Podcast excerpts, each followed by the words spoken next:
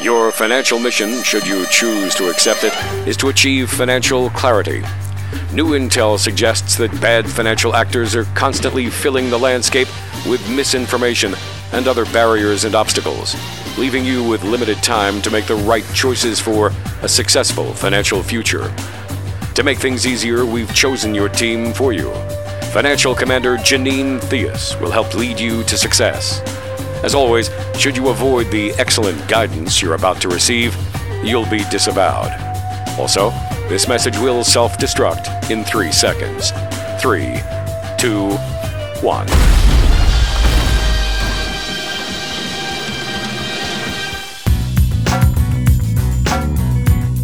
Well, one of our favorite kinds of podcasts. Today, we're answering your questions on what we like to call the mailbag. We've got a couple of good ones that we're going to go over today. Walter Storholt here with Janine Theus on your financial mission. Janine is the CEO and founder of Theus Wealth Advisors your financial commander. I'll ask the questions or pose them to her, and we'll get her guidance and response.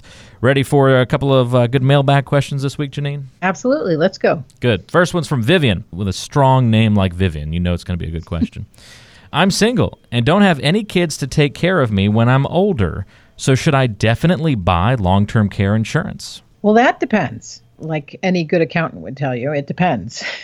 uh, if you're single, one of the questions I have, I often ask with my clients who are single women or single men is who is going to be your advocate?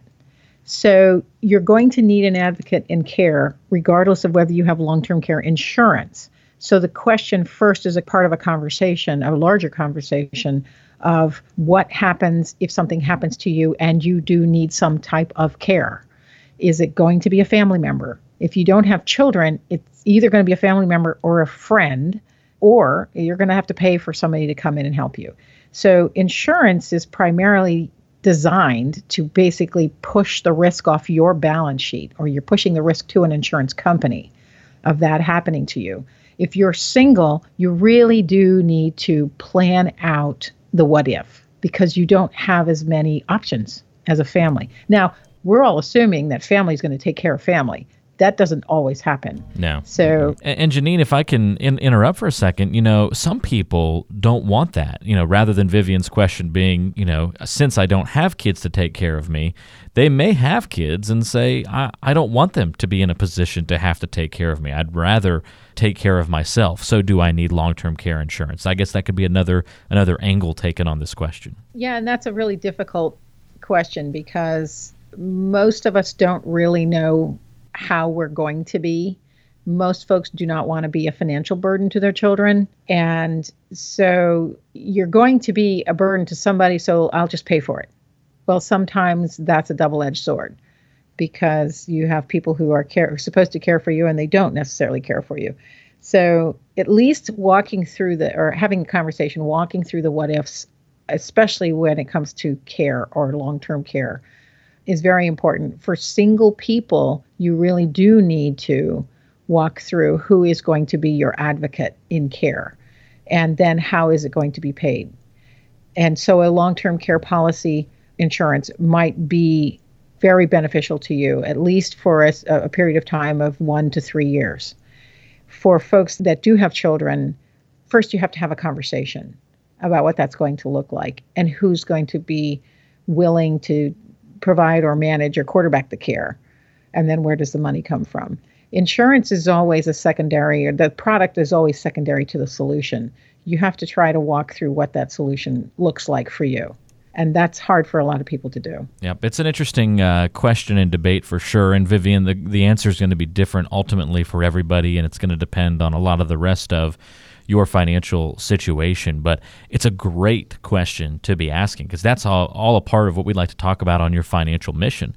You know, what is your mission? Is it to be independent from your family so that you don't become a burden on them? Uh, or is that part of the plans? Are you going to go and live with, you know, son and daughter and, and, and a mother-in-law suite kind of thing? And that's part of the plan. And then that might adjust how things change over time. Everybody's situation is different. That's a great example of that, but a really good question.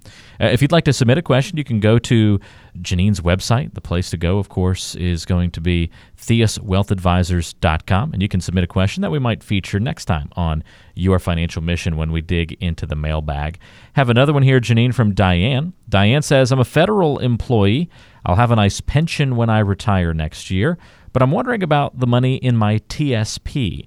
Should I keep it invested there or move it somewhere else? Well, for most federal employees, it would be more advantageous to move the TSP. Now, uh, everybody debates that, but the TSP only has five asset classes. So you really don't own the whole market. And yes, it's very cheap, but most, what's very interesting when you look at the statistics, most people are not allocated properly because they react to news or bad market conditions and they end up hurting themselves in terms of performance of that portfolio.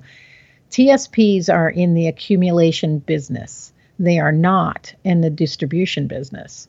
And so you have limited options for taking income from a TSP. And once you make this decision, you cannot change the decision. So, for instance, if I'm going to take $1,000 a month from my TSP as an adjunct to pension, and I make that decision, if I suddenly all need another $10,000 to buy a car or for a trip or whatever, you can't get that money that year.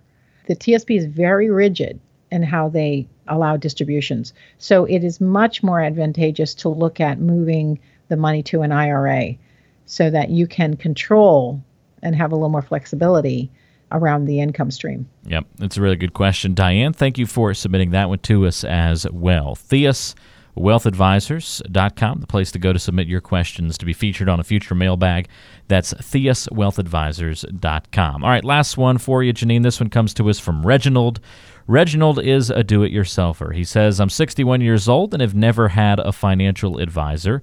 If I've made it this far on my own, do you think I can make the rest of the way without any help? Well, if you've done a really good job of accumulating, then you've been climbing the mountain without a guide, which can work. But in mountain climbing parlance, the down climb of mountain climbing is much more treacherous, and that's where more people get killed. The question is are you emotionally prepared for a down market in the year that you retire and are, are, trying to determine what your income is going to be? Do you have a strategy for the portfolio design? Is that design going to work in terms of maximizing your income and minimizing risk? Because you don't have as many years to overcome a mistake.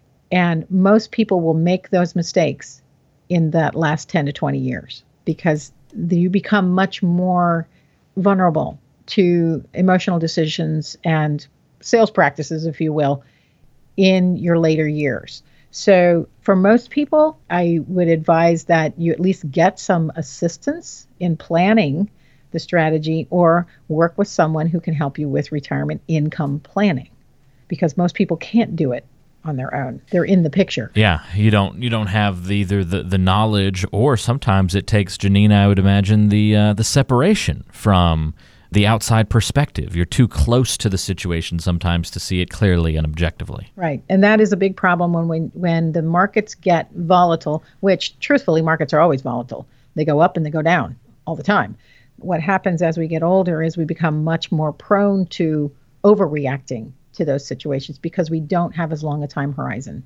And that's a danger. Yeah, and it's uh, it can be frustrating if you don't have uh, the assistance and the proper guidance. But we have a place where you can go and get help with that. It's Janine, and in the office, have a conversation with her about how to improve your financial situation. Whether it's TSPs, like we had a question about today, or long-term care insurance, or whether you're a do-it-yourself for you know your whole life, but now you're wondering if you need some assistance to get across the finish line, and you know think about beyond that too. After the race is over into retirement, uh, you need some assistance handling your financial plan. Janine's there for you. She'll give you the straight, skinny on your financial plan. Call 443 718 6311. Again, that's 443 718 6311. You'll probably chat with Gracie. She'll set you up for a time to meet with Janine, answer any questions that you have about the process. 443 718 6311, or online as always at theuswealthadvisors.com. That's theuswealthadvisors.com. Thanks for asking those questions on the mailbag today, and uh, we'll have more of your great questions on a future podcast, of course. If you want to subscribe to the podcast, you can do so on iTunes, Google Play, and Stitcher. Uh, you can also just go to Janine's website, theuswealthadvisors.com, to listen to the new podcasts posted each week. For Janine, I'm Walter. We'll talk to you next time on your financial mission.